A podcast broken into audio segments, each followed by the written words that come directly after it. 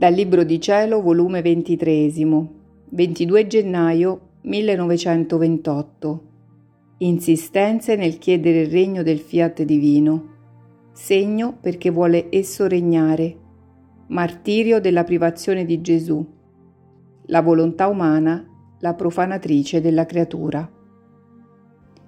Stavo facendo il mio giro nel fiat divino e volevo travolgere tutto, cielo e terra, affinché tutti avessero una sola volontà, una sola voce, un solo palpito. Volevo animare tutti con la mia voce affinché tutti dicessero insieme con me, vogliamo il regno del tuo volere, e perciò ottenere volevo essere mare, per far parlare le acque, sole per dare la mia voce alla luce, cielo per animare le stelle e far dire a tutti, venga il tuo regno, sia conosciuto il tuo fiat.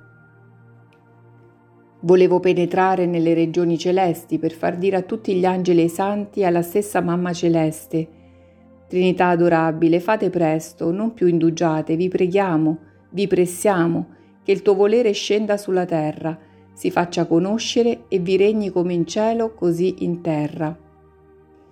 Ora, mentre ciò ed altro facevo, che sarei troppo lunga al dirle sulla carta, pensavo tra me. E perché tante mie insistenze e premure che pare che non so far nulla se non chiedo il suo fiat dominante sulla terra?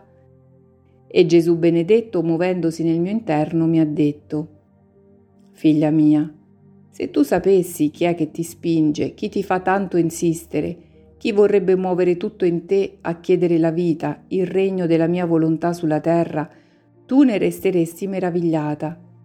Ed io, Dimmi chi è, amore mio? E lui tutto tenerezza ha soggiunto.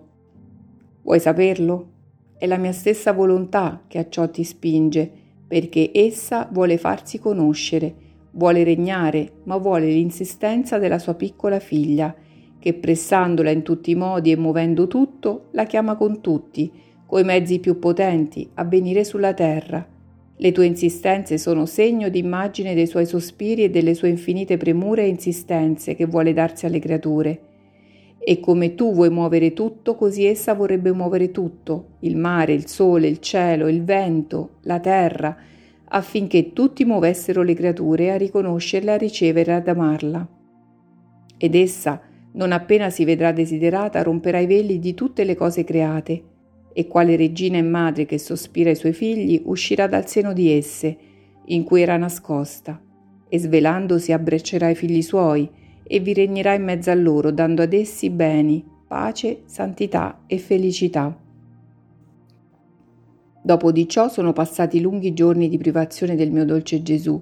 Mi sentivo torturata, sfinita di forza, tanto che avendo provato a scrivere ciò che mi aveva detto nei giorni passati, mi sentivo impossibilitata a farlo e lui, vedendo che non ne potevo e i grandi sforzi che facevo per scrivere, è uscito dal fondo del mio interno come uno che si sveglia da un lungo sonno e con un accento pietoso mi ha detto Povera figlia, coraggio, non ti abbattere, è vero che il martirio della mia privazione è terribile, e se io di nascosto non ti sostenessi, tu non avresti potuto durarlo in vita molto più che colei che ti martirizza è la mia volontà divina, la quale, essendo immensa ed eterna, la tua piccolezza sente tutto il peso della sua immensità e si sente stritolare sotto di essa.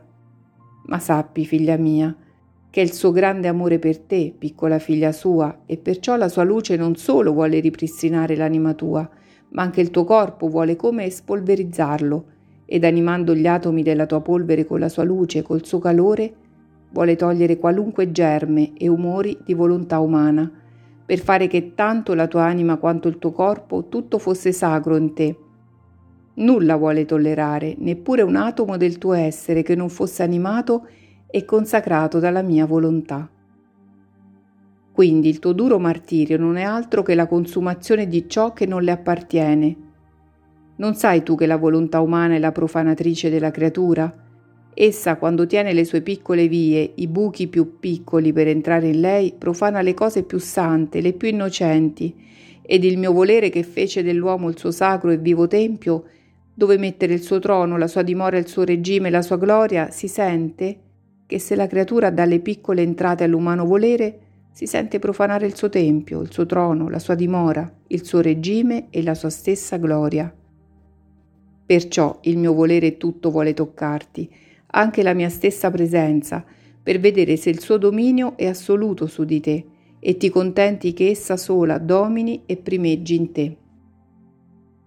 Tutto deve essere in te volontà divina per poter essa dire sono sicura nulla mi ha negato, neppure il sacrificio della presenza del suo Gesù, che amava più che se stessa. Quindi il mio regno è al sicuro.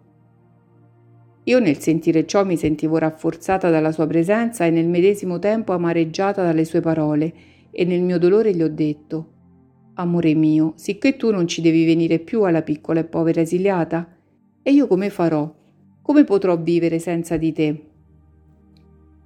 E Gesù, no, no. E poi da dove devo venire se sto dentro di te? Restati in pace e quando me te pensi io mi svelerò, perché non parto da te, ma resto con te.